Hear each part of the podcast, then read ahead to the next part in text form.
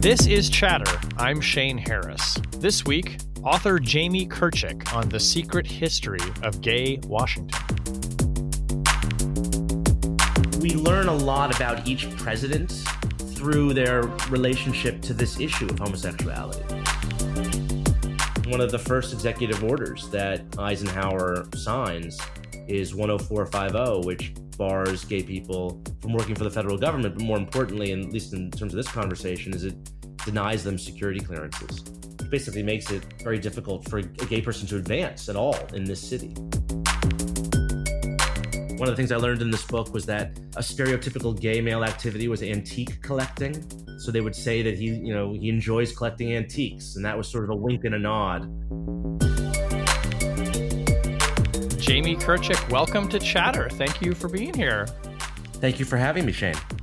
Uh, we were going to be in person, but um, God's wrath opened up on this gay, sinful city of Washington. and has, has exiled us to be on Zencastr.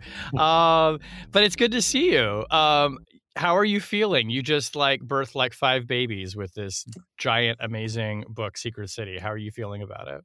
I'm feeling very excited. Uh, you spend so much time working on something, and you really want to share it far and wide, yeah, as many people as possible. So I appreciate you taking the time. And one of the major themes of this book is espionage, and so I knew yes. I knew that I knew I, I, knew that you would be someone I had to go to with it. So you were you were right, uh, and that is one of the big themes we're going to talk about. And you actually have a whole wonderful kind of thesis of the book, or maybe one of many, but it's like the, the notion that in the secret world of espionage and in Washington, in which secrecy is currency and you derive power from it, there are so many interesting stories to tell about gay men and lesbians who have to themselves have had to live secret lives. Mm. Uh, and so, and, and that's just a wonderful kind of parallel and becomes such a critical part of the story.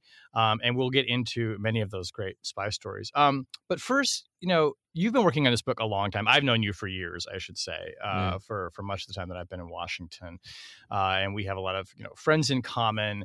Uh, and you've been working on this book for a long time. I remember when you first. I feel like it it was many years ago when I learned mm-hmm. that you were going to tackle this, and thinking you said you're going to write a gay history of Washington, and thinking like, God, that's great. Like somebody should do that. Mm. And now here it is. So talk about the genesis of this book. So I think it was sort of subconsciously planted when I was actually a student at Yale, and um, you know, Cold War history is really my passion, and just the Cold War as a epoch has always fascinated me. Um, all all details of it, you know, and I all aspects of it. Like I love, you know, spy movies. My mm-hmm. favorite movie is uh, The Lives of Others. You know about. Oh, about, that's such a great movie. Yeah, um, I worked for Radio Free Europe, which is one of the great sort of legacy Cold War institutions. I lived in Berlin, which was the center of the Cold War, so it's just kind of my bag. Mm-hmm. Um, but at Yale, I my one of my uh, professors there was John Lewis Gaddis, who's the real the real dean of Cold War history, um, and also George Kennan's biographer. And he was my academic advisor, and he was teaching a well, he teaches, I believe he still does, a, a seminar on the art of biography mm. on how to write biographies. And we would we would read a biography every week in class, and then the final term paper had to be our own biography of anyone living or dead whose papers were at Yale. And I was very lucky in that Larry Kramer, the great uh, rabble rousing ACT UP activist and playwright, um, and famously a Yale graduate, he had just donated his papers to Yale. And so I chose Larry and I started working through his papers and went down to New York and interviewed him and got to know him quite well. Um, and that was kind of like a maybe like a foreshadowing. It was sort of a merging of these two ent- intellectual interests of mine of you know Cold War American political history, foreign policy, Cold War foreign policy history, all that um, with gay history mm-hmm. and the role of gay people in history. And Larry was, um, you know, a very outspoken individual, and um, yeah, we would keep in touch. And I would come visit him, and he would always, you know, I'd send him my articles, what I was writing, what I was doing in Washington, because um, I I, let, I graduated college and went to work at the New Republic magazine. And Larry was insistent, being, "Why are you writing about anything else but gay people? This is, hmm. you know, hmm. this is this is when gay marriage was still being debated, and he was just insistent about about this. And he was also very insistent about the importance of gay history. There was a um, a, a uh, academic program at Yale that his brother had donated the money for that was named after him. It was a it was meant to be um, a gay history an initiative. It ended up being a sort of queer theory initiative, and that's that's a whole other story. And Larry got into massive fights with the university, but he was mm. very um, passionate about gay history and why it should be studied. And I think him, you know, needling me for years and years basically got me to sort of realize, hey, you know what? There's there's, there's a book here. Yeah. And all these phenomena, all these um, presidencies and eras and aspects of American history that we all think we know, there's sort of a hidden gay element to them, right? Mm-hmm. Whether it's mm-hmm. McCarthyism, whether it's the Reagans, whether it's the Kennedys, whether it's um, the OSS, the FBI, uh, J. Edgar Hoover. I mean, it's just this mm-hmm. kind of omnipresent subject that's lurking there in the shadows. Um, and no one had put it all together. You know, there's there was one book on the Lavender Scare, which was the period in the 1950s when gay people were purged from government. But that's that it's it's it's a fine book, but it's a it's a short academic book. There had, mm-hmm. there had there had been no sort of all encompassing uh, look into this subject that would try to tie everything together into one book. And so I decided to to do it, and here it is. And I think what gives this book, I mean, even a, you know, I described it, and it's, you know, it's it's on the cover. It says the hidden history of gay Washington. Um, of course, you're right there. You are writing about elements of history in the city of Washington about gay people, but this, right. the ambition of this is a national yeah. history. We're talking yeah. about Washington through the national lens. Yeah. And you know how you you did something which I thought was really smart and helpful for the reader which is that you break it up into chapters by presidencies. Yeah. And you, so you're viewing it as, you know, a series of administrations. To talk about that a little bit because I thought, you know, there were there were so many ways you could construct a narrative out of mm. this, but to to just break it by chapters by the president. Why did you decide mm. to do it that way? Well, I think for better or worse, we as Americans understand our history or our political history through the presidencies right? So there's the yeah, FDR yeah, there's the FDR era, there's the Eisenhower era, there's Kennedy and Camelot, there's the Nixon, and that's just how we do it. And I'm sure there are historians who might not like that and say that it's it's all wrong. But in trying to write a book for a popular audience, right? This is this is a book that I want anyone who's interested in politics, American history, espionage. Mm-hmm. Um, I want that general reader, you know, straight or gay. I think I don't yeah. think you have to be gay to be interested in this. Um, no, not at all. Yeah. Yeah. So I was I was writing for that audience, and um, I also think we learn a lot about each president through their relationship to this issue of homosexuality. Mm-hmm. Right. Like I think we learn something about FDR's character in the way that he deals with the tragedy of Sumner Welles, who was his undersecretary of state, um, who was gay and his career was destroyed over it. I think we learned something about FDR and how he handles it. I think we learned something about, you know, JFK, who's probably the most comfortable president around gay people. And there are interesting reasons for that, right? So for me, just trying to take this massive subject that had so many different angles, I wanted to impose some kind of organization on it.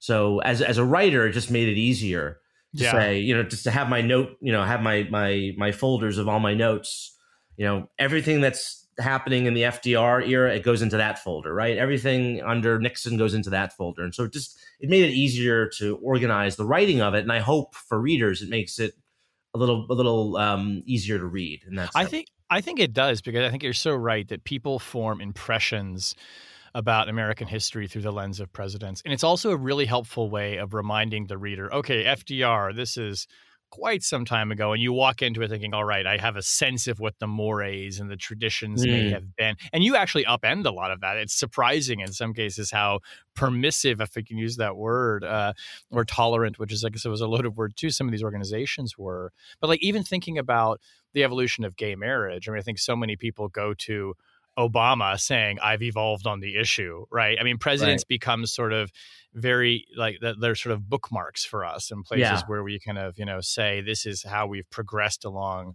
the spectrum of any number of issues so i think that that works really well um, so let's get into some of these stories because there are just there are so many in here and i mean and there were there were people who i had never heard of i mean mm-hmm. characters i have never encountered who were hugely consequential and i'm thinking like okay this person needs to be a movie that mm. guy needs to be a tv series that guy needs a book of his own mm. um, um, but let's let's let's start with FDR. Let's do this chronologically, and and here um, maybe let's start first with more less a person than an idea. You have this chapter in the FDR Act called "Patriotic Homosexuals." Mm. Um, which I have to admit, when I started reading it, I was like, I'm not sure where he's going with this. And so it was not what I expected. So, what is the concept of a patriotic homosexual, and how did the government envision using them? So I came across this memo that was circulating among officers of the OSS, the Office of Strategic Services, which was the predecessor to the CIA. Right. And a proposal had been made to them by a research institute called the Center for the Study of Sexual Variance. And they basically studied homosexuals. Love they it. interviewed them and whatnot. This was back when you know homosexuality was deemed a mental illness, and right. gays were seen as a social problem, right? And this organization was actually quite enlightened for its time, and they mm. were studying sexual variance. And one of the members of this organization wrote a letter, um, basically su- suggesting, you know, because there are so many homosexuals in the Nazi Party, which is a whole other story we can get into, was this right. belief, this real serious belief that the Nazi hierarchy was just riddled with homosexuals, and this is sort of a cultural. You know, I think I think today actually there's still a. Um, I mean, you look at the movie the, or, the, or, the, or the musical, the the the, the producers. Mm-hmm. You know, with with Springtime for Hitler. I mean, this is like mm-hmm. a real mm-hmm. strong cultural association we have between homosexuality and fascism. Right. And we might kind of joke about it, you know, like in the producers, but this was actually something seriously believed. And the OSS commissioned two stud two psychological studies of Adolf Hitler by Harvard um, psychiatrists, in which they actually go on at length about this belief that maybe Hitler is a repressed homosexual, that he's surrounded by homosexuals, that homosexuals are more likely to support a revolutionary movement because they have less uh, less to lose mm-hmm. um, or less to live for. Basically, they can take a risk. Mm. Anyway, um, so this this pitch was made to the OSS that they should seriously consider recruiting patriotic homosexuals, right, who can't serve in the military, because this is when the formal ban on gay military service begins, starts with World War II. It was actually not used that much because they just needed every warm body they could get in the military. So lots of gay people served in the military. And in fact, World War II was a, a major moment in gay American history in that it, it sort of was for the first time, it was it was when a lot of gay people realized, oh wow, like there are other gay people like me. I'm not just alone in this. Um, so this proposal was made to the to the America's first civilian intelligence agency. It didn't really go anywhere, or there's no there's no evidence that it really went anywhere. But I kind of have the paper trail, and it's interesting to see the kind of back and forth among these officials where they're actually taking this into consideration. And there were, I do write later in that chapter, I do write about um, some gay spies in the OSS. Mm.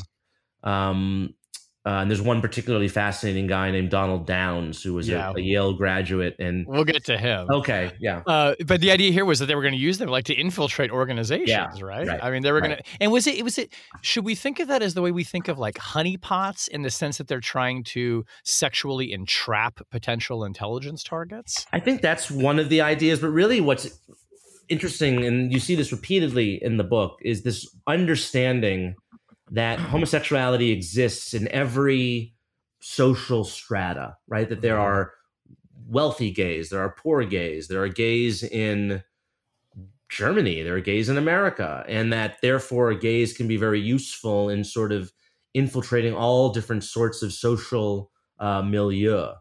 Um, and this comes up repeatedly in sort of writings about homosexuality when it's still kind of this mystery.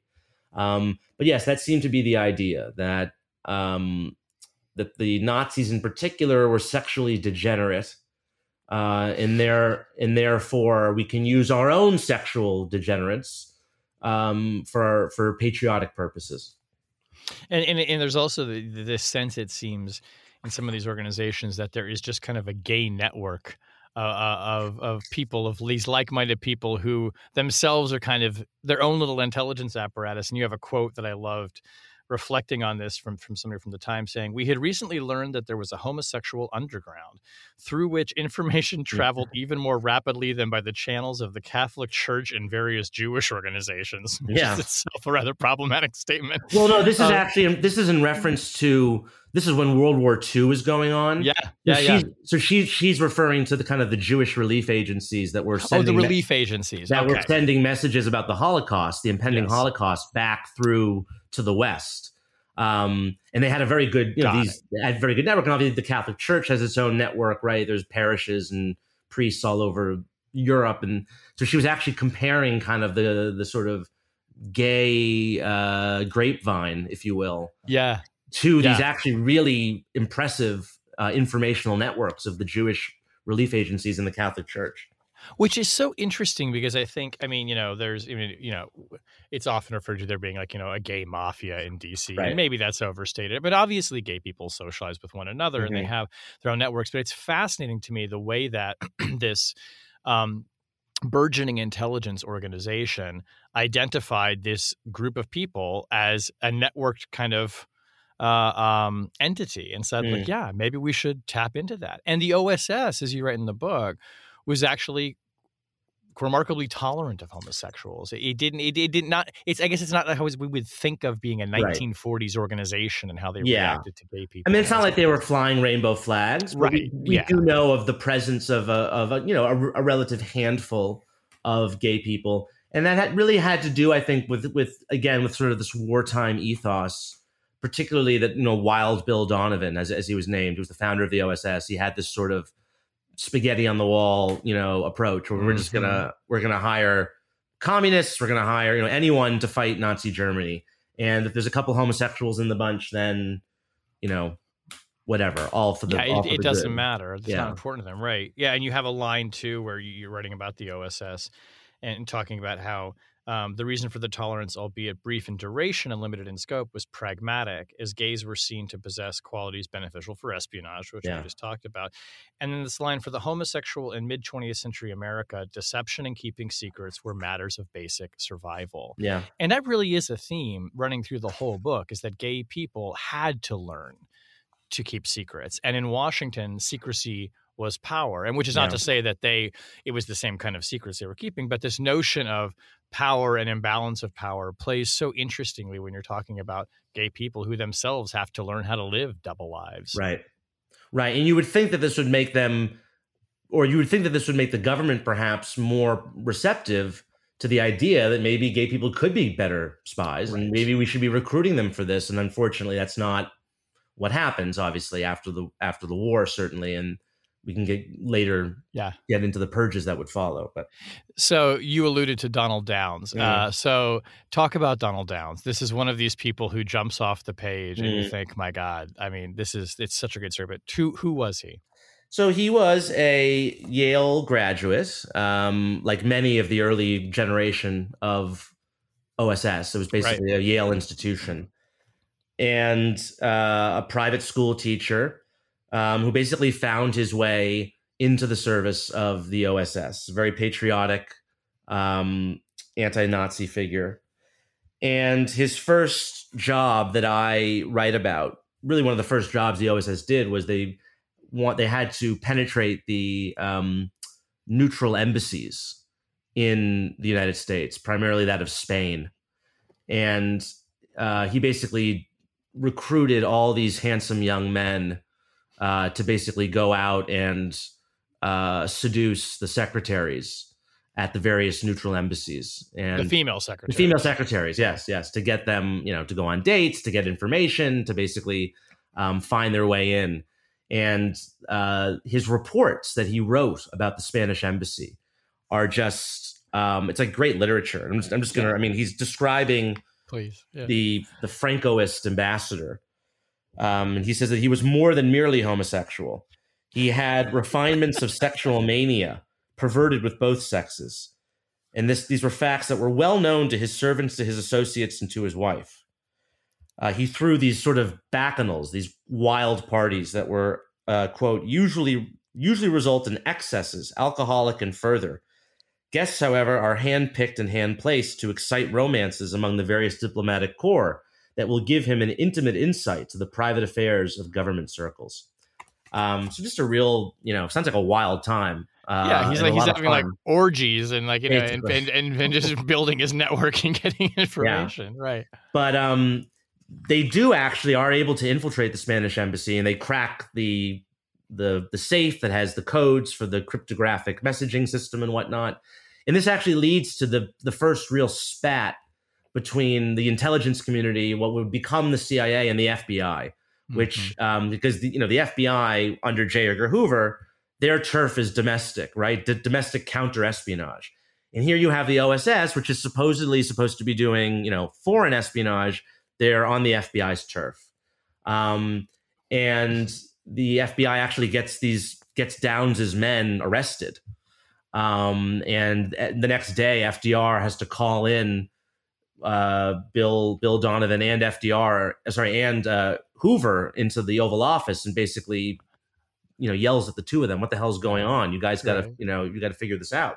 Um, and as you know, the FBI and the CIA would have turf battles, you know, oh, for yeah. for decades, right? And you can kind of trace it back to Donald Downes stepping on J. Edgar Hoover's toes. I love that, and I love that what ultimately the source of the turf battle is also, to some degree, an embarrassment of the FBI because the right. OSS is successful in this yeah. operation. Right. They figure right. out how to get in and, and pull it off. Yeah. Um, let, us say a word about Hoover mm. now, because I feel like whenever we talk about you know, gay people in, gay history. Hoover yeah. is kind of this the seven hundred pound gorilla. um, uh, you know, he is not as permissive and tolerant of gay people. No. Um, but of course, Hoover also you know, has the, the, the, I mean, if it's legend or not, I'll let you talk about this. That you know that he was gay. That yeah. his longtime assistant was his partner. I mean, accusations he dressed in women's clothes. So, talk a little bit about Hoover and how he sits in this history. I mean, sits he looms very large in it, but but say a bit about him, maybe even too in in this era of, of FDR. Well, it is sort of one of the great paradoxes of of Washington, not just gay Washington, but Washington, that the man who was overseeing all these uh, purges of gay people from the federal government and the collecting sexual secrets on other people was himself maybe a closeted homosexual. I have no evidence of this. No one does. Mm-hmm. You know, the story that you alluded to, the cross dressing, um, which is funny. You know, they, I would tell people I was working on a book about gay Washington, and most often the reaction would be something along the lines of, "Oh, well, Hoover's got to be in there," and you know, he was a cross dresser, right?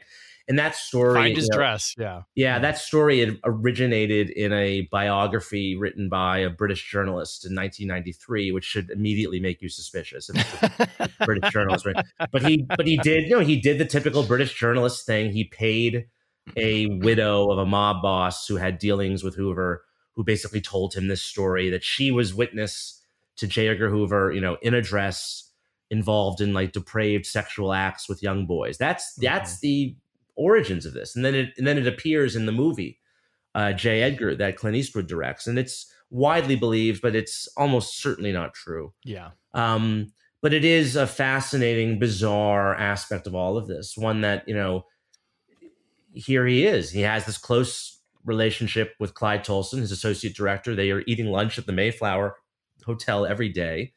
Uh, they go on vacations together. They're you know sitting at the racetrack together clearly people are you know whispering about this and i i write about it that is from his very early days as director of the fbi um, when it was still the bureau of investigation before it was formerly the fbi you know he's being written about in the popular press um, all with these insinuations that they can't say it explicitly but it's he's walking with a slight mince in his step mm. or you know certain items of clothes that he's wearing or they refer to one of the things i learned in this book was that um, a stereotypical gay male activity was antique collecting. Mm-hmm. Uh, and that was sort of so they would say that he you know he enjoys collecting antiques and that was mm-hmm. sort of a mm-hmm. wink and a nod a wink and a nod yeah right so people are referring to it um, but he was incredibly um, paranoid about this and very sensitive and there's a part of the book it's actually one of my favorite parts of the book just recounting all the many times that, you know, if you mentioned to someone that J. Edgar Hoover was a homosexual, um, there was a not small chance that it would that you might get visited by the FBI. Wow. And there are all these examples of like I start with these women playing bridge one day in Ohio, and one of them says that Hoover's a homosexual. It turns out one of the other ladies, her nephew, is an agent in the FBI. She tells her nephew, who then sends this up the line to the director. And like the next day, the woman who said this at the bridge party, she's being called into the St. Louis or Chicago, I forget which one, uh, field office of the FBI and given a talking to by you know one of the special agents in charge, basically setting her straight, demanding to know where he heard this. Why would you say such a thing about the director? and she leaves terrified and she says not only am i apologizing to you i'm going to tell all the women at the at our next weekly bridge party that it was that i don't know what i don't know where i, I got this from it's completely wrong and this would happen multiple times there are all these reports of agents basically tracking down rumors of people just random american random us citizens mm-hmm. exercising their free speech rights to gossip right. about our leaders right, right. and they would right. Basically read them the riot act um, it's crazy when you think about it today, but it was. And it, was it really real. is like the stereotype of of Hoover, right? Is this person who was thin skinned, petty, had vendettas, yeah. and used information about people yes. to try and ruin them, right? Uh, and you tell pretty compelling stories about that in the book too. Did you did you talk about a little bit about you know this is maybe trying to get inside his head and psychoanalyzing a bit, but like what is his what is his aversion, at least as you know as it's expressed in his actions to gay people? Why why did he find them so threatening? And was that unusual? Well, yeah, I mean, I think he obviously had a particularly paranoid and vindictive aspect to his character in general. But the view that, you know, gay people were immoral, uh, criminal, mentally ill, these were widely held views. These were not unusual views at all. They were held across the political spectrum. Liberals felt this way, conservatives felt this way. There was pretty much a unanimity of opinion on this. Um, and what's interesting is that the view that they are national security threats, that is what changes with America's, you know, rise to kind of global superpower status, right? So before World War II, all those negative um, attributes about gay people, those were widely held. Uh, those were basically based on religious prejudice, you could say. Um, but all that changes once America becomes um, once once it enters into World War II and it needs to start developing a bureaucratic apparatus for the collection and the maintenance of secret information. And then homosexuality goes from being a sin to a national security threat. And the fear is that gay people are more vulnerable to blackmail. Mm-hmm. And this is this is this I actually trace this back to go back to the espionage. I trace this back to a um, a World War One era Austrian colonel named Colonel Alfred Redl, who's in the Austro-Hungarian. He's the head of the Austro-Hungarian counterintelligence service, and he is discovered in 1913, so around the eve of World War One. They, the Austro-Hungarian intelligence service, they discover that he is himself uh, a spy for Imperial Russia. Uh, he happens to have been gay, there's no evidence, in fact, much evidence to the contrary, that his being gay had anything to do with it. He wasn't blackmailed. He was doing it for money, like a lot of spies do. But this was so embarrassing to the Austro Hungarian uh, intelligence service that their own counterintelligence director was himself a spy, that they basically promote this narrative that he was homosexual and he was blackmailed because of his homosexuality into working for the Russians in this story just takes on this like almost mythological status in the West among Western intelligence professionals. So Allen Dulles, who gets his start in the OSS, he's the first civilian director of the CIA. He writes about this in multiple books that he's published decades later. Um, it's given in evidence in 1950, I believe. Yes, in 1950, the then director of the CIA, he's asked for, you know, can you point to any evidence that of, of gays being spies, being blackmailed? The one example he gives is Colonel Redl, which is, you know, from World War One, before World War One. Um, so it it just you know I'm, I'm sure if you were to interview if, if if there were still spies of that generation alive today this is the sort of thing that they would talk about right? The Redl case. We all yeah. know about that case. And then it turns out when they opened up the russian archives after the collapse of the soviet union um, and they and they could actually look at his his handler in, in in the records they didn't even know he was gay the russians right?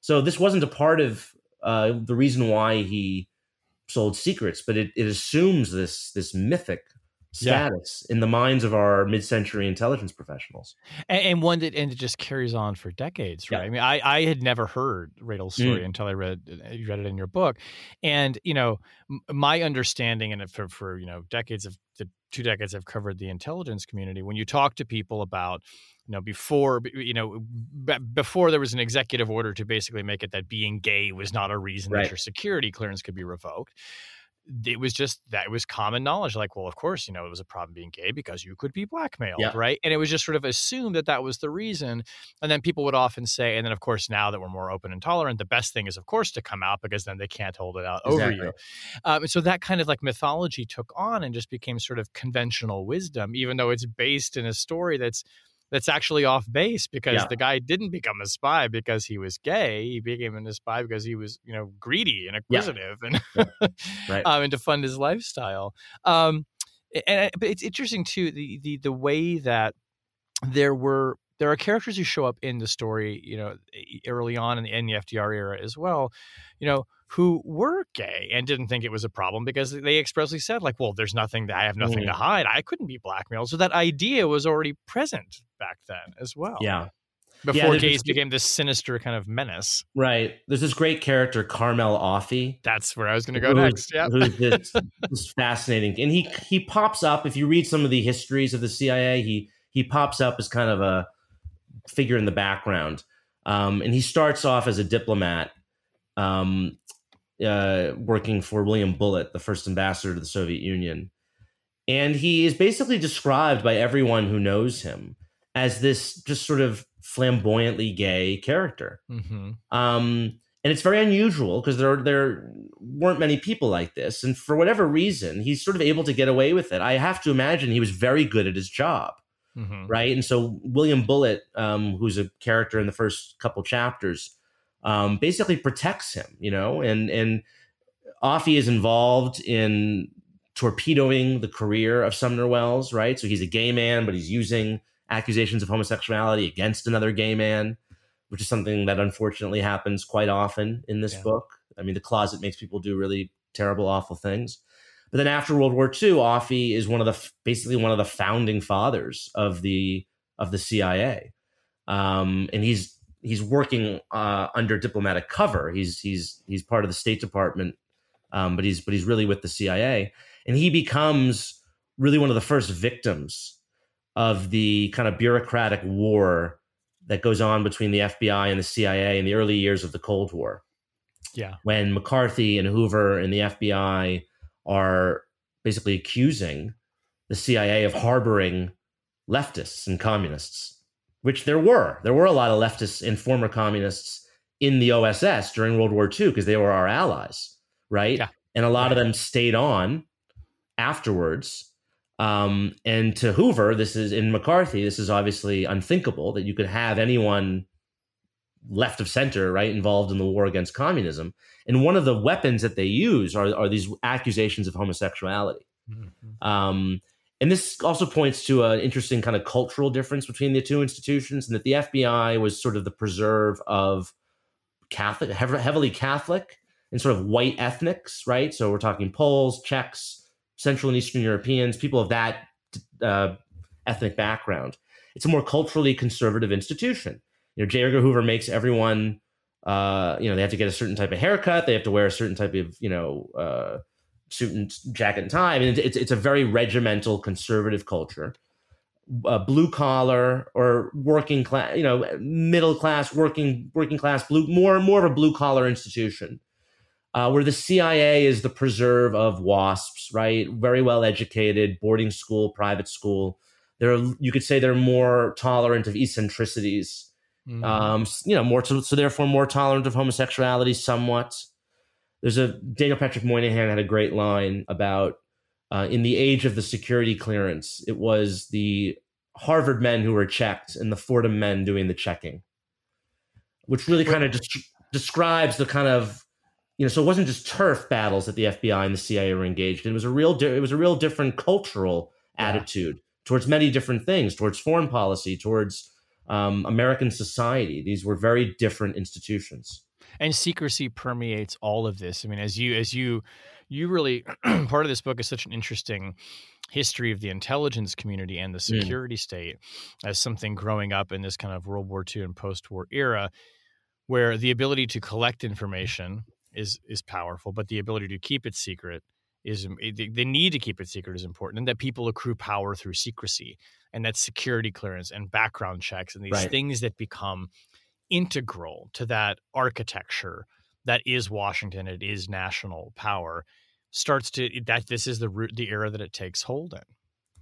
Yeah, absolutely, and the ability to wield um, a security clearance or the to, to to take it back or to revoke it becomes extremely important. Um, and in 1953, after um, basically running for office on one of their one of their campaign planks was to clean out the homosexuals in Washington the Republicans come into power in, 19, in 1953 after that election.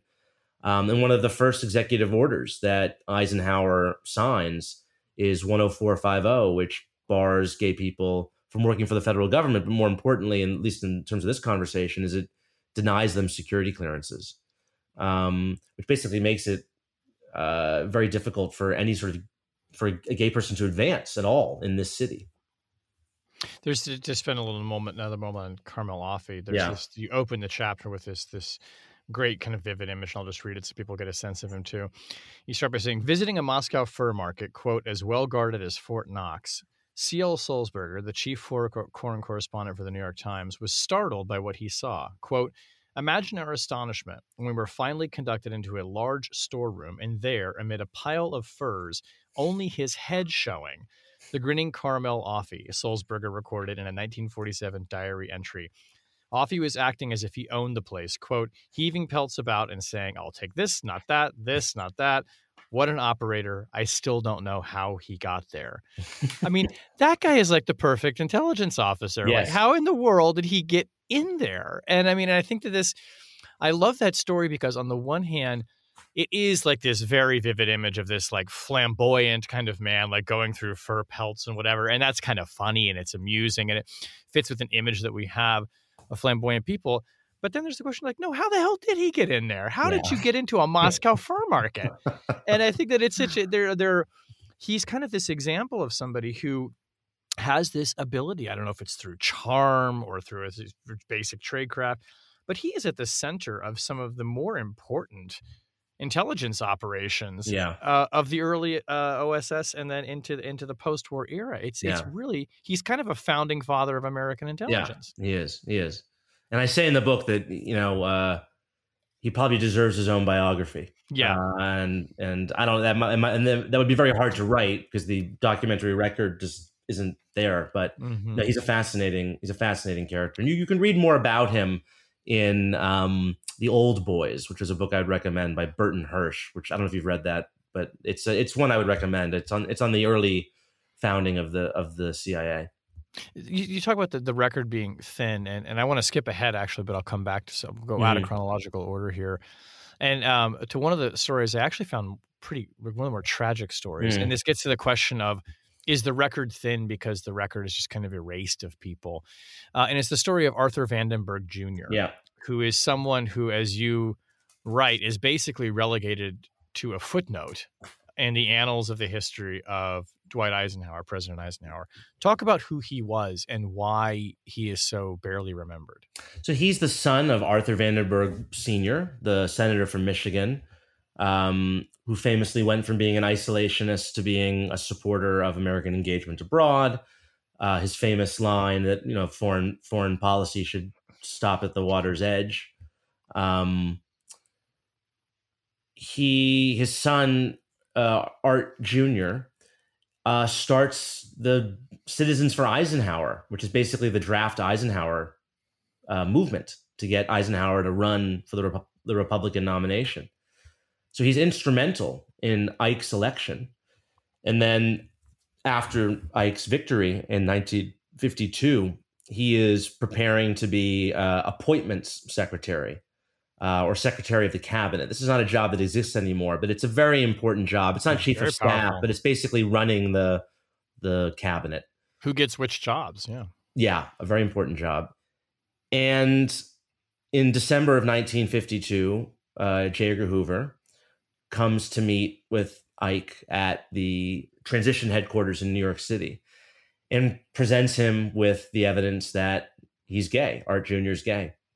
Uh, and basically says to him, We won't investigate this further if he doesn't take this job.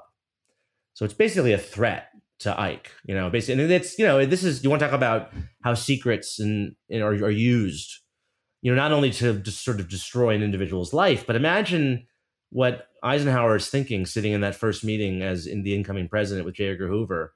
Uh, and he's basically, you know, he's telling him who's boss in a way, right? right? He's like, I'm going to tell you what's going to happen to this guy. Um, and then they drop him. They, they, they, uh, he has he he sort of goes on with this sort of public face that he's sick. He checks himself into a hospital. They tell the press that he's you know absent because of uh, of illness. Um, but then finally in April, they announce that he won't be taking a job, and by that point he's basically forgotten. So the the media doesn't go in and investigate it. Um, and he goes down to Florida to teach at the University of Miami. Um, and he's kind of a, he's he's a ruined man. But then what really is awful is that in 1956, really out of nowhere, uh, this magazine called Confidential Magazine, which was really sort of the first supermarket tabloid, um, the scandal magazines that you that that started in the 1950s. This was the leading one. It was widely read, millions of subscribers. Uh, really out of nowhere, it outs him. We, we didn't we didn't have that term at that time, mm-hmm. but it outs him in a really disparaging um, article. Uh, and it basically drives him into alcoholism. Um, and he dies, basically drinks himself to death. And it's a real tragic story. And there are so many others like that one, uh, countless stories that we'll never know. Yeah. Uh, this one we happen to know because we have the FBI records and he was publicly outed. Um, and I tell I tell other stories like that one, but um, it's yeah, it's very sad. How much did you feel when you were, uh, I presumed, in to, to, many cases, discovering these people? Yeah. You know, as you're doing the research, you know, probably hadn't heard of them. Did you feel that you were kind of restoring a reputation for them, or like, fi- or maybe setting something right? I mean, I would, I, I, I found myself having very emotional reactions to these stories as a reader and, and imagined what it would have been like to be discovering them as a journalist, as an historian, and thinking, you know, I've got an opportunity here to to tell someone's story in a way that, that was simply never told because they had such an unfortunate ending. Yeah, I did. And I tried to be very sensitive about it because these are very personal stories. They're dealing with people's personal lives. Oftentimes there's sexual details involved mm-hmm. in these stories. Um, and I tried to be respectful, yes. And I and I did feel obviously a personal connection with these people because if I had been born in this era, that would have been me, you know, yeah. or would have been. And I, I, think anyone reading this book who's gay has to has to feel that reading about yeah. these people. Um, and it really makes you think, you know, how would I have behaved? Mm-hmm. Um, what would I have done? It made me, I can mm-hmm. say, on this issue of outing, it made me. I was I was already pretty anti-outing. I mean, there's mm-hmm. r- rare circumstances in which I think outing is appropriate, but this this book really made me um, appreciates um, how difficult it was to be gay in this era, you know, and it's not, it's, you you might have seen or your readers might have seen the story about Ed Koch that the New York Times published a couple yeah. weeks ago that posthumously outed him. Yeah. Um, and you know when he was alive, uh, he wasn't doing enough on AIDS, and he was you know Larry Kramer was his main antagonist. Uh, they lived in the same apartment building, um, and he would constantly attack Koch. They would gay bait him, basically accuse him of being gay, right? And I can understand as a gay person why you might feel angry at another gay person who has political power who might not be doing enough and the feeling that he's not doing enough because he doesn't want to be seen as gay because he's in the closet and doesn't want to be exposed. At the same time, Ed Koch grew up under the specter of the lavender scare. You know, he grew up under a period when gay people were hounded out of the federal government. And let's just think I mean, this is a man who represented Greenwich Village. He came mm-hmm. from the site of the Stonewall Uprising. He came from probably the most pro gay district in America. And yet he himself did not feel that he could come out of the closet. And you can say that that's not courageous or cowardly or whatever. My ultimate feeling or sentiment when I read about someone like that is sadness. Mm-hmm. I feel sad for that person. I feel terrible for that person. Mm-hmm. It's not I don't want to go out and out them and and attack them. I feel I mean the villain in this situation and I think in the book itself, the villain is the closet. Yeah. Right? The villain isn't necessarily I mean J. Edgar Hoover is a villain obviously. Roy Cohn is a villain. Um, these kinds of, you know, these closeted anti-gay Republicans, they're all kind of villainous in some way, but the real villain, the real overarching villain is the closet. It's the societal paranoia or fear that our society used to have um, around gay people that that caused people to behave this way. So I mean, if you and actually, it, it, in the, from the first words of your book, I think you actually capture this so well, and I was really moved by your dedication. You write, mm-hmm. "For my family and for all those who unburdened themselves of their secret, so that I did not have to live with mine." Yeah, and you know, as you know, I think any gay person reads that and they get a little bit of a lump in their throat mm-hmm. because you understand all of the sacrifices and all of the suffering that people had to go through to get us to this point. And right. I mean, I, I, don't know how you feel. I mean, I moved to DC in the late 1990s, and I was not yet out, but I came out not long after that. But the world was changing very quickly, and you know, it was clear that it was it was a safer place to be out than it was before. And I remember as a young person learning about Larry Kramer and Frank Kameny and all these people and kind yeah. of looking around at my generation and being like, you got, we, we have no idea yeah. what these people went exactly. through and like kids today. You know right. what I mean? Right. I you find yourself frustrated with them too? Yeah. No, and I felt a, a responsibility doing this. And I say this in the introduction, but you know, gayness is not a heritable trait, right? right? So every gay generation is born afresh, and you don't have um, a relative or a family um, in the same way that a Jewish person or an African American or an Irish American, that's how they, you know, your kind of cultural history is passed down at the dinner table, right? Through your your older generations, your grandparents. Gay yeah. people don't have that. Right. They have to discover this all for themselves. And so that I think you asked me, you know, why did I write this book? That was a large part of it was because I felt like I don't know the history of like my people. Yeah. You know, in the same way that I do uh, say, you know, I'm Jewish, right? So the same way I know about Jewish traditions and right. Jewish history and whatnot. Um, so I think I think that's I felt a real sort of duty in doing this um, to the kind of generations that came before. Was Larry Kramer someone who helped you understand your gay story? He did, um, and I'm, it's actually one of my great regrets, professional regrets, that he is no longer with us because I think he really would have loved this book, or I, I would have loved to have known so what he too. thought about. It. I think he would have loved the book. Um, and yeah, he totally inspired me. I mean, Larry could be, let's just say, not the most exact person in his uh, his writing about history. Yeah. You know, he ended up writing at the end of his life this two part novel called The American People, in which he basically, you know, everyone is gay in this book. You know, George Washington is gay, Alexander Hamilton is gay, everyone is gay in this book, and I think he did that because he knew that you know he wasn't a historian; he was a he was more of a novelist, right? And so he could he could kind of get away with with with doing it that way. But um, I think what I learned from him was was the was the importance of homosexuality as an idea, as a phenomenon in history. I think that's something that he understood. That's something that he imparted to me, and I think that's that's really what I think the book is about. Is basically saying, look, there's this thing called homosexuality. And it's more than just, you know, your neighbors, Bob and Steve, who are married. It, it has all these cultural and political implications to it and how our society has viewed it and dealt with it. And it's been used to explain certain phenomena, other phenomena. Um, it ties into all of our presidents and their administrations. Um, uh, it, it has this kind of profound social significance, and that's that's what I was trying to convey in this and book. It, it, that absolutely comes across, and you know, it makes me think as we're talking about one of my I will say regrets, I think, is, you know, when, when I moved to DC in the late 90s, um, you know, DuPont Circle and quickly Logan Circle were still sort of gay meccas of the city. You know, there were gay bars, there were gay neighborhoods I mean, we talked about the gayborhood. And as a young gay man, having kind of finding my tribe and learning about that culture and being steeped in it and seeing how it was both integrated into the city but distinct from it as well was tremendous and liberating and great fun.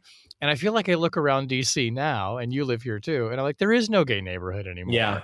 Everybody, it's all integrated. And right. on the one hand, I think, oh, that's wonderful. That's a sign of progress. And, you know, straight people hang out in gay bars. And there really is, I mean, there are gay bars, but they're not exclusively gay anymore.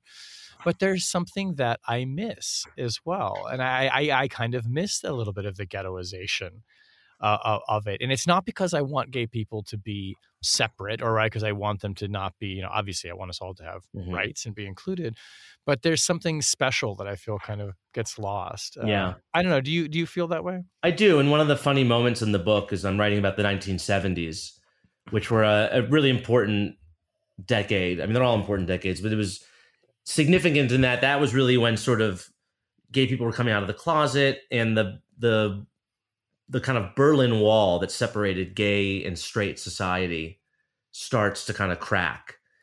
And this is the rise of, um, they called super bars. There these gay discos in Southeast mm-hmm. DC, and they were so popular that straight people wanted to go to them. Yeah, like um, tracks, other places. Yeah, and straight people wanted to go to them. And this is, you know, you started you started having gay. There's this old there's a story in the Washington Post with um, one of the owners of one of these bars basically complaining about you know all these straight people that are taking up all the room at our at our bars. And you, you hear this a lot now but like to actually go back and see when that when that complaint began because yeah. now you know it's like all the gay bars it's all like bachelorette parties and whatnot and right. there's some gay bars that are you'd think that they're basically straight bars at this point. Sure. Um it's almost become kind of a trope right of yeah. kind of complaining about that. But to actually see where when it started like in the mid 70s uh, that was that was amusing and it, and, it, and it's it's such an interesting, maybe unexpected thing for some people and maybe for straight people too is that because so much of the gay civil rights movement is built on tearing down those walls but there yeah. is still a desire to keep some of them up. And I mean, it's not that hard to, to think about. People do like to sort of associate with their tribe. Um, but the secrecy aspect of course is gone when you're in a gay bar. And i mean and it's one of the things that i find so remarkable about living in washington is it was still kind of a little bit novel to be out in the workplace when I got here, but just a little bit, like at the very yeah. tail end of it. And now it's just like, you know, I don't feel remotely unusual at all. I mean, right. I, I, refer to my husband. Everyone knows him. It's it's not being gay is no longer. Um, uh, it, it's not. It, it, doesn't feel like it has. At least in Washington, it doesn't feel like it has that same risk that it once yes. did. Which into the core themes of your book, that paranoia around gay people in the security apparatus is I, mean, I, I don't think it exists anymore. I mean, no. it would be bizarre. No, it doesn't. And I think that sort of felt like now is the right time to write this book because I feel like I'm closing a chapter yeah on gay history in the book so it starts with FDR and it ends with Bill Clinton lifting the ban on security clearances in 95 right. which is not to say that there wasn't gay history being made after that clearly there was yeah. But it had more to do with the civil rights aspects of the gay rights movement, which is not really what my book is about. My book is about this issue of secrecy in the nation's mm-hmm. capital, right? And so I think the kind of bookends for that are, you know, World War II until the end of the Cold War. Let's let's jump in uh, in our in our time we have left here with one more famous famous case which listeners will i'm sure know tons about and there's been so much written about it which is the Hiss chambers affair mm. um, so uh, start by just reminding people who who the, the thumbnail of what yeah. that was all about and then let's get into how this the secret gay life or not mm. gay life informs that story so yeah so whittaker chambers was a uh, senior editor at time magazine um, a very which was a, a a very well known. Uh, I wouldn't say he was he was a very um, erudite uh, and quite well known journalist, conservative journalist. And in 1948, he makes a shocking claim that he had been in, uh, a messenger in the communist underground in the 1930s, and that Alger Hiss, who was a high ranking State Department official, he was the US delegate to the first meeting of the United Nations in San Francisco, um, that he had been a communist spy. And this is the trial of the century, right? I mean, there are many, there have been many trials of the century since, but this is sort of was known for that era as the trial of the century, and it becomes a a national saga. And um, Hiss is associated with all the great progressive figures of the era. Um, he had he had been uh, a clerk to Oliver Wendell Holmes, um, Harvard educated, just you know the kind of paragon of Eastern establishment correctness and refinement, right? Mm-hmm. In Chambers, there's this kind of sloppily dressed, overweight guy with bad teeth. He's a former communist. He seems untrustworthy. Um, and sort of underneath the official story that everyone's talking about, this very dramatic spy drama, is this suspicion that perhaps the two men had been gay lovers. Um, and the origins of this are, are the fact that you know Chambers had a gay past. He uh, confessed it to the FBI because he was afraid that he might that the his forces might use this against him during their confrontation. Um, and it's never publicly mentioned at the time. Again, just to show you the extent to which this was such a taboo subject.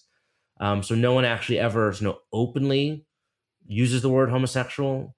Um, Hiss uses the word queer mm-hmm. several times to describe Chambers, which had a different meaning in 1948 than it does today.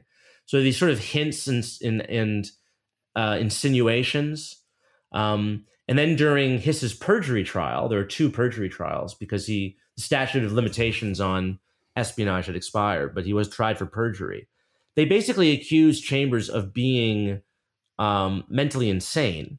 So that's the kind of defense strategy. And they were considering accusing him of being a spurned homosexual. And they basically start a whisper campaign against him but they decide not to in the end because there's a real fear that if you know if they expose or if they accuse Chambers of being homosexual, it'll boomerang back on Hiss.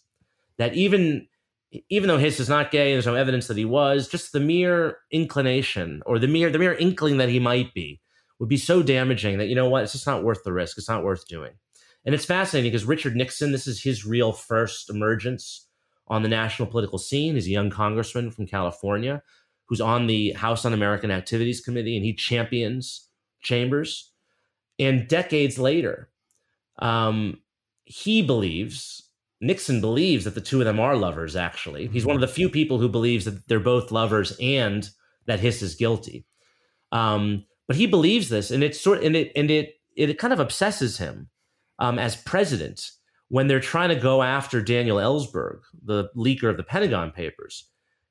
Nixon has it in his mind that Ellsberg must be a homosexual, and that if we can only get this information, if we can only get the proof that he's a homosexual, we'll be able to destroy him, which is what prompts him to get the plumbers to go break into um, Ellsberg's psychiatrist's office. Um, later, when there's a leak of information from his administration to a newspaper columnist, um, he's convinced that the leaker and the newspaper columnist are gay lovers, that there's no other explanation for how these two people could know each other it turns out they were members of the same church. um, but it just it kind of what he thought. Yeah, yeah, it just shows you that because of the secrecy that surrounded it, that homosexuality was something that people would reach to to explain things, right? So we ha- we don't really get what's going on here between Hiss and Chambers. It's really mysterious. Maybe they're gay lovers, and I actually didn't know this until recently. I was watching the movie um, Richard Jewell about mm.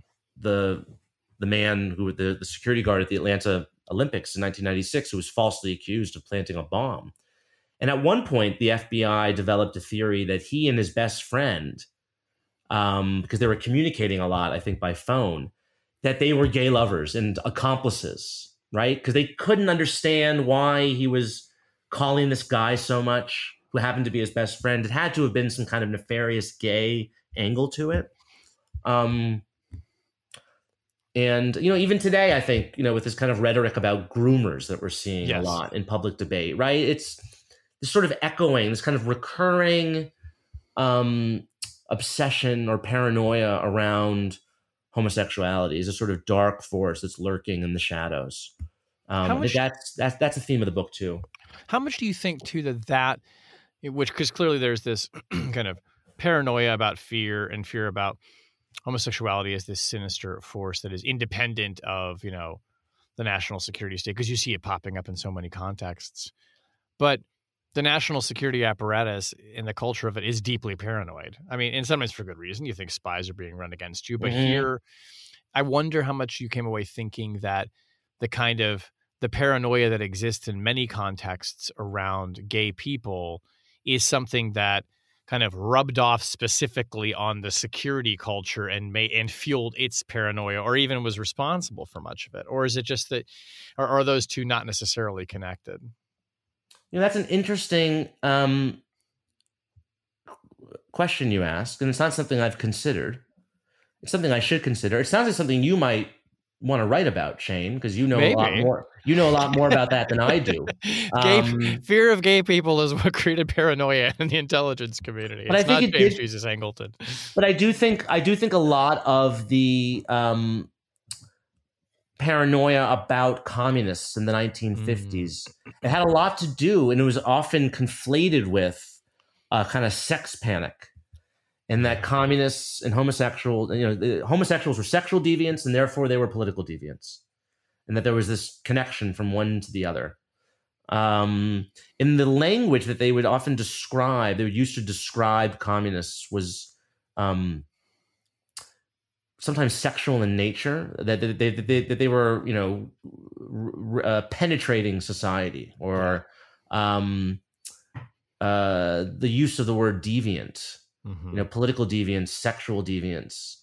There's a lot of um, correlation between these two themes and fears. right Um, and again, just you know, it's ironic, right? That that someone like Hoover himself might have been a sexual deviant, right? Yeah. Even though he's the most upstanding, uptight guy in Washington, um, who's at war against these forces, may have himself uh, been one. And he's buried next to Clyde tolson isn't he Yeah, it's one of the funny, well, funny. In, in, I, I end the book on this because it's sort of heartwarming. But yes, Tolson is buried like 20 feet from Hoover at Congressional Cemetery. And in the 1980s, a man named uh, Leonard Matlovich, who was the first gay soldier to challenge the ban on gays in the military in 1975, he died of AIDS and he decided that he wanted to be buried. Um, he wanted to start basically a, um, he wanted to create a monument for gay people to honor their ancestors, right? So he wanted um, a corner of Congressional Cemetery to basically become this gay corner. So he he gets a plot as close as he can to J. Edgar Hoover, and he has a very famous headstone. It says, "I was given um, two Purple Hearts um, for killing a man." And a discharge for loving one. It's a very moving it's great yeah a very moving headstone. But then after he dies, all these other gay people start buying up plots in Congressional Cemetery near um, uh, headstone and J. Edgar Hoover. So J. Edgar, if you go there today, the Congressional Cemetery, you will see all these gay people's burial plots, and there are rainbow flags, and there are couples buried next to each other. Um, and it's kind of a final, you know, fuck you to J, to J. Edgar Hoover. It's very moving, actually. Yeah, no, it, it, it is it is pretty great, and it's a and I, and I hope that young gay people especially will go there Yeah. and will see that and, and read your book, obviously too. Um, so it is our tradition on Chatter that the very last question Mm. our interview is I reach into the Chatter box, which Oh. I have right here in front of me, and I am going to select at random a previously written question, Okay. which may or may not involve homosexuals or deviants. Oh, interesting. We'll see. We'll see. Let's see. Oh, this has absolutely nothing Okay. to do with the subject of your book. Okay. but you being a, someone who has written a lot about foreign policy, you've Yeah. written a lot about Russia, you've written a lot about superpower politics. This is a good one. Mm. Should we ban all nuclear weapons? ban nuclear weapons. Um, well, we've tried to ban nuclear weapons, and I feel like it hasn't worked. Yeah. Um, I'm actually I'm actually not sure it would be a good thing either. To be honest, I think mm-hmm. um, you know there there are international relations theorists who have probably who have argued that the fact that the Soviet Union and the United States were nuclear armed powers meant that they did not get into a conventional war. There were obviously lots of other conventional wars during the Cold War, all sorts of proxy wars and whatnot. But had there not been this this threat of global destruction, then perhaps there would have been massive bloodshed through through a conventional war, like we saw in World War II, right? Yeah. Um, so I'm not I'm not even sure that even if we had the power to just, just wave a magic wand and remove all nuclear weapons, I'm not sure it would necessarily be a good thing. You've I'll ask one more question. Yeah. You've reported a lot on Russia uh, uh, memorably uh, protested in front of RT, yes. Uh, uh, which was great. People can go look, look that up uh, online. do you worry that Vladimir Putin would actually use a nuclear weapon in this conflict? I mean, it, eh, or maybe even like if that's too big of a question, when you're thinking about like how far would he go mm. in the current war? I mean, what what is on your mind as you think about that? You know, I have to think that someone in the Russian command structure would would prevent that from happening. Yeah. Again, I'm not an expert on on the Russian nuclear command structure. Right. I've actually heard that they're quite conservative. There's some sort of connection between that and maybe the rest the Russian Orthodox Church. It's, mm-hmm. It has its own sort of internal culture. Mm-hmm. Um, and so they might even be to the right of Vladimir Putin or more nationalistic. I don't know. But um, my my former colleague at Brookings, Fiona Hill, who probably knows more about Putin than anyone, yeah, she has said that that that she thinks that there are circumstances in which he might he might do that. Yeah, which is enough to keep you up at night. So the Cold War is back again, my friend. Yeah. It is really something. Um, well, Jamie Kirchick, thank you. Uh, thank you. Great to see this book in the world. I know how hard you worked on it, and you've always been such a superb journalist and chronicler and writer and observer um, people should go get Secret City, The Hidden History of Gay Washington. It is a big book. I promise you, it is highly readable. Uh, it is compulsive in some parts in terms of how wonderful it is to read. Uh, these are great stories, and it's an important one. So thank you for writing the book, and thank you for coming on to talk about it. Thank you for that endorsement. It was a lot of fun.